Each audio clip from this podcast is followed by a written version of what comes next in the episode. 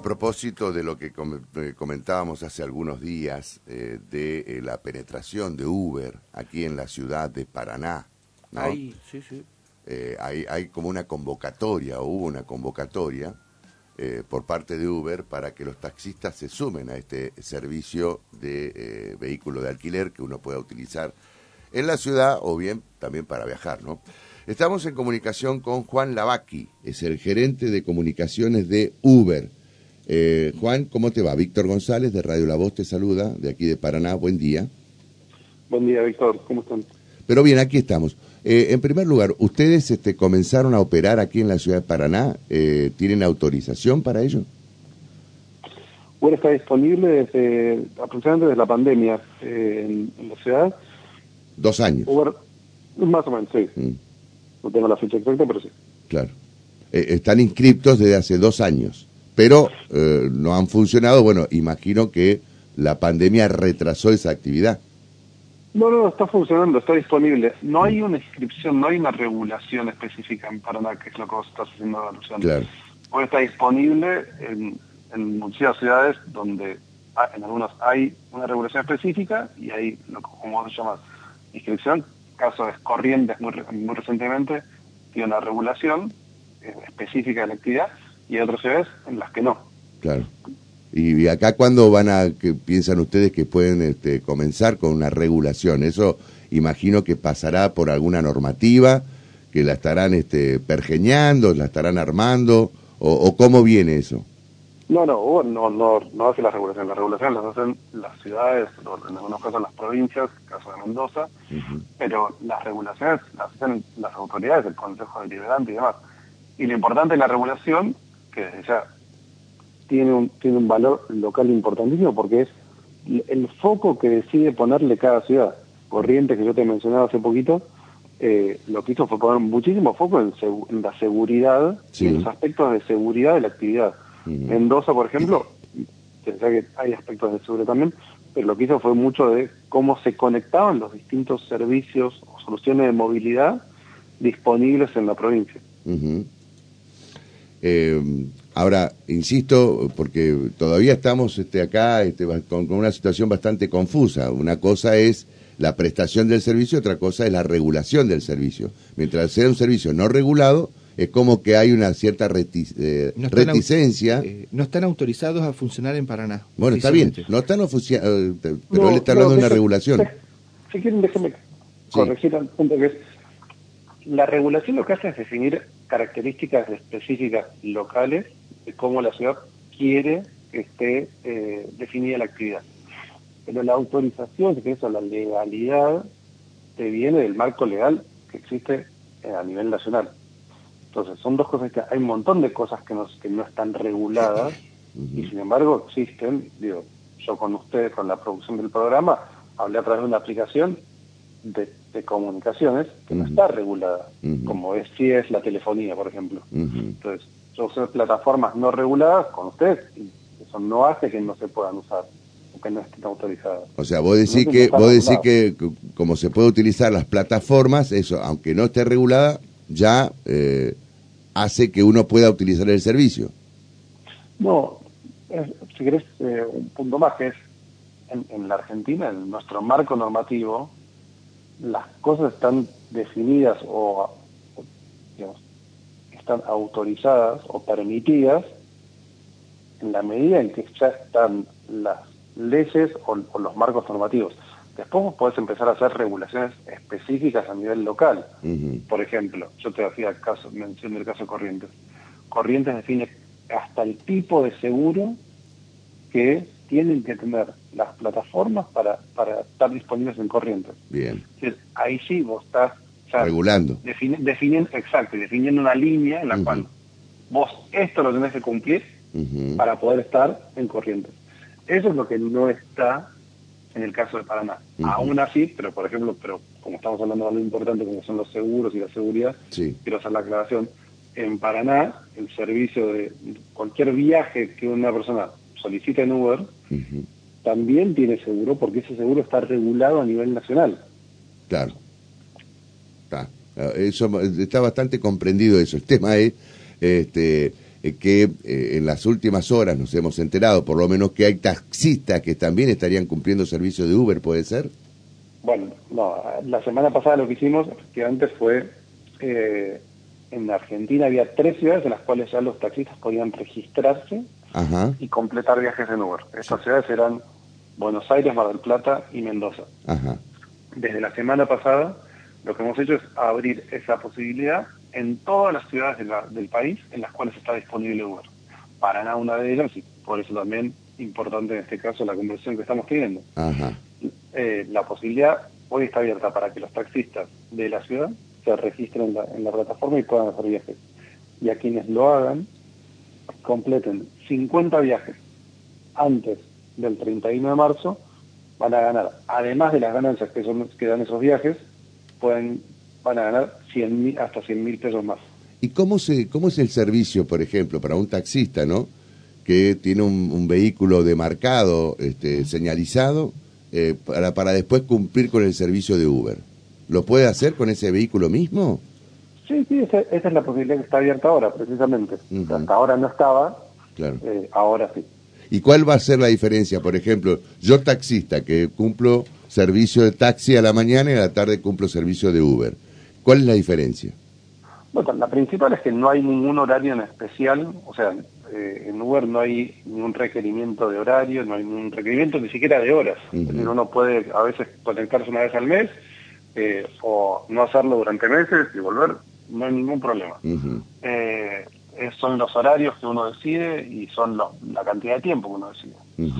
Pero básicamente en el momento en que decía prender la aplicación, para esto un taxista de la ciudad va a tener que entrar a un sitio que es t de taxi.uber.com barra taxi argentina, va a tener que ingresar sus datos, empezar un, formulario de registro, digamos, nombre, eh, celular, un correo, y después se le van a empezar a pedir algunos datos ya de su actividad, es decir, su licencia profesional de, conducir, los datos del vehículo con el cual maneja. Una vez que haya completado todo ese proceso de registro, la aplicación misma le va a decir, bueno, ya podés empezar a manejar, uno se conecta y va a empezar a recibir viajes. Cuando hablo de recibir viajes es, en un momento la aplicación va, a tener una pantalla que le va, le va a decir, Víctor quiere ir desde este lugar de, la ciudad hasta este otro. Sí. A Víctor lo han calificado en viajes anteriores con tantas, con tantas estrellitas. Y que van de 1 a 5. Sí.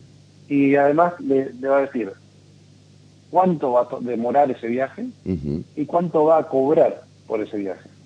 Que tiene toda la información para saber exactamente si quiere o no hacer el viaje. No está obligado a aceptar. Entonces va a decir, bueno, este viaje para mí tiene tiene valor y yo quiero hacerlo en este momento.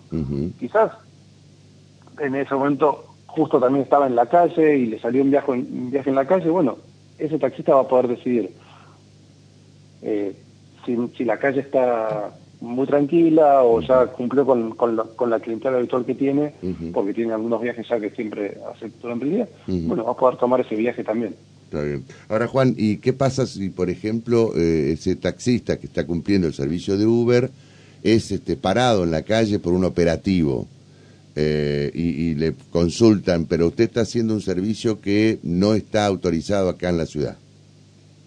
o no está regulado. Eh, eh, no hay problema desde ese punto de vista, o sea, no hay problema que se pueda hacer viajes a través de Uber desde el punto de vista legal.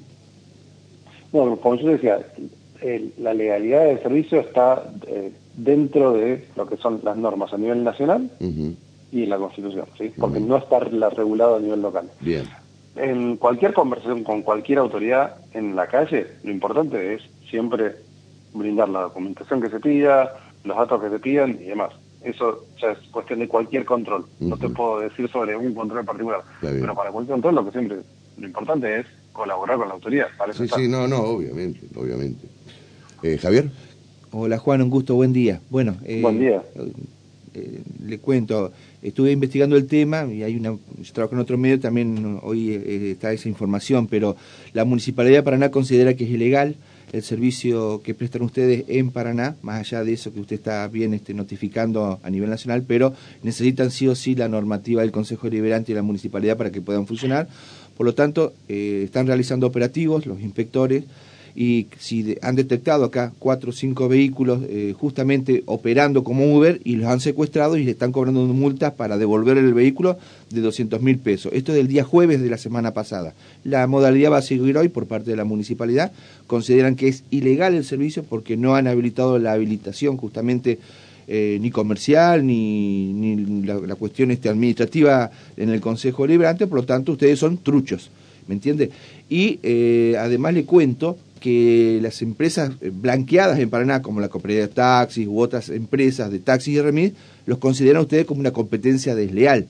Y, pero también tengo que decir, en honor a, a, lo que está pasando, un 20% de trabajadores de taxis y remises están trabajando ilegalmente y clandestinamente con ustedes. Esa es la realidad del panorama hoy en Paraná como te decía, eh, porque alguien considere que algo es ilegal no, no tiene sentido. La única, la única autoridad en la Argentina para decir si algo es ilegal o no es la justicia. ¿Está bien?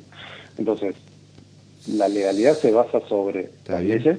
Pero el auto que secuestra la municipalidad le cobra una multa y la justicia de ACT, la justicia... Porque si no, si haces la pregunta, pero tampoco me dejas terminar la respuesta, la conversión no fluye. Pero básicamente la legalidad la definen las leyes y la ilegalidad la define la Corte, las Cortes. Eh, el juzgado de faltas, eh, Juan. Bueno. El juzgado de faltas en Paraná tiene una función. Yo, te, escucho a vos si querés y, y hacemos así. ¿Cómo no? No, le digo que eh, el que aplica la sanción es el juzgado de falta, que es el marco legal. la autoridad que regula, que, es la municipalidad. Claro, y, no es la municipalidad, es el juzgado de falta creado por la propia constitución provincial que autoriza a un juez de falta de sancionar con una multa y el secuestro del vehículo. Y si no pagan esa sanción, no retiran el vehículo. Es un transporte público, por eso es la municipalidad la que debe regular. No, es un transporte público. Eh, Uber no es un transporte público, es un transporte entre privados. Y están trasladando pasajeros. Están trasladando pasajeros, este Juan. Cuando, cuando vos llevas a un amigo a cualquier lugar, estás trasladando un pasajero también. Sí, pero está cobrando. pero, pero, yo no le estoy cobrando a mi amigo. Claro, en este Sí, a ver, en este caso vos estás, estás celebrando un contrato, es un contrato entre dos privados. Lo que te permite hacer Uber, la aplicación funciona de la siguiente manera.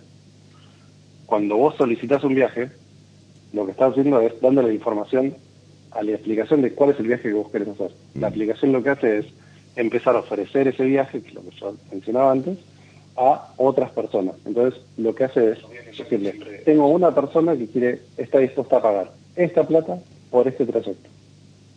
No, yo todo eso está, eh, está, está, muy, muy, muy entendido, está comprendido y es más, eh, eh, nos consta que hay gente que lo empieza a, usar, a utilizar este, esta plataforma, ¿no? Mucha gente. Porque es muy segura, por, por, por, todas las, las, cualidades que tienen, las bondades que tiene este, este nuevo servicio. El problema es la legalidad y, y, y además este, la incomodidad que puede generar, porque también ha sucedido, que eh, se ha hecho operativos en donde justamente se ha descubierto que una persona está trabajando mediante el sistema o esta plataforma Uber eh, y, han, eh, han vivido un momento complicado, complejo, porque te imaginas el pasajero que está ahí este, adentro del vehículo no sabe qué hacer. ¿Se entiende, Juan? Sí, yo tengo perfectamente la legalidad del servicio, y de vuelta lo voy a repetir, lo estoy repitiendo todas las veces que No, está bien, está bien. No, la legalidad del servicio está definida por las leyes. En la Argentina lo que define la legalidad son las leyes, no la opinión de las personas. ustedes pueden decir un montón de veces ilegales. No, no lo decimos nosotros, nosotros estamos trasladando una inquietud de justamente un sector como el de los taxistas que están, eh, así como hay que eso te voy a preguntar dentro de un ratito. Así como hay este, interesados en trabajar con Uber, también hay gente, taxistas, que están preocupados porque los ven como una competencia desleal. Bueno, entonces yo voy, así ustedes me trasladan las, las, preguntas, yo les traslado la información correcta. La información correcta es que en la Argentina la legalidad la definen las leyes y los fallos de las cortes. En ninguno de los dos casos hay nada que de, de favor a alguien que dice que es ilegal. Entonces, por, lo menos empezamos por la información correcta. Entonces, esa es la información correcta. Respecto de la competencia legal, que precisamente desde la semana pasada un taxista puede contar con las mismas herramientas que cuenta cualquier otra persona que maneja con Uber.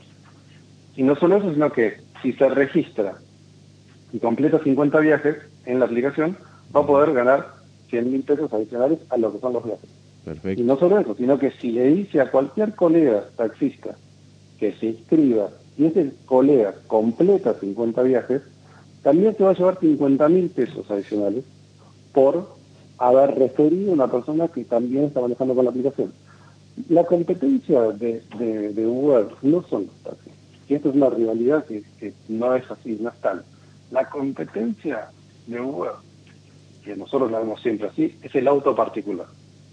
Porque en el momento en que vos salís de tu casa con tu auto particular, vos lo llevas a todos lados. Con lo único que te vas a mover es con el auto particular.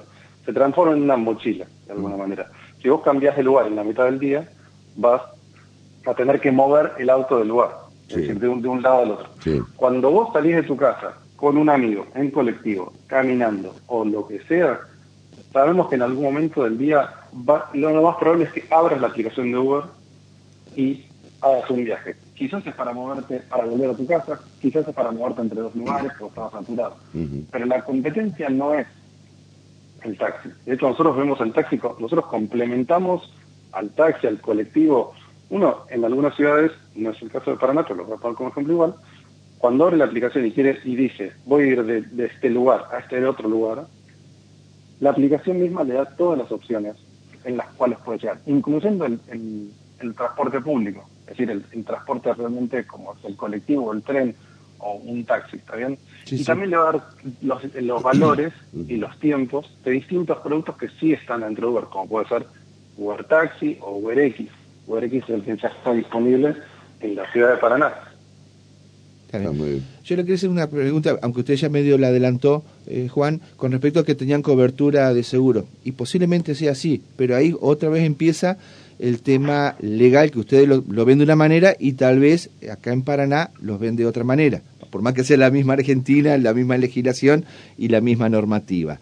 Eh, hay un vehículo que para la municipalidad de Paraná no está autorizado a, a cumplir la tarea de traslado de personas y tiene un incidente vial. El seguro, me dicen acá en Paraná, la compañía de seguro eh, que tiene ese vehículo no lo va a cubrir porque no cumple la tarea de, de remis, de taxi o de Uber, porque no está autorizado. ¿Me entiende? Entonces, la cobertura se, se limita notoriamente, no tiene la posibilidad de poder este, brindar la, contención al, al pasajero o al chofer. Está buenísima la pregunta, porque precisamente esto es lo que yo te decía, que sí está regulado a nivel nacional. A ver. La Superintendencia de Seguros de la Nación definió eh, cómo tiene que ser el seguro de un viaje de plataforma. ¿Está bien? Y es un seguro muy puntual. Nosotros, en nuestro caso, tenemos una póliza a nivel nacional, es decir, está presente en todas, está disponible en todas las ciudades donde está disponible Uber, y es una póliza de Sura, ¿sí? la empresa Sura de seguros. ¿Por qué digo que es muy puntual y por qué digo que es eh, distinto al seguro con el cual cuenta un auto? Voy a asumir que ustedes tienen un auto, ustedes tienen un auto con seguro porque la, regulación, la legislación argentina pide que cualquier auto tenga un seguro mínimamente de responsabilidad civil cuando uno sale a la calle con el auto. ¿Está bien? Bueno, el seguro más allá de ese seguro, y ese quizás el que vos decís, si vos consultaste con empresas locales, te dicen que no aplica.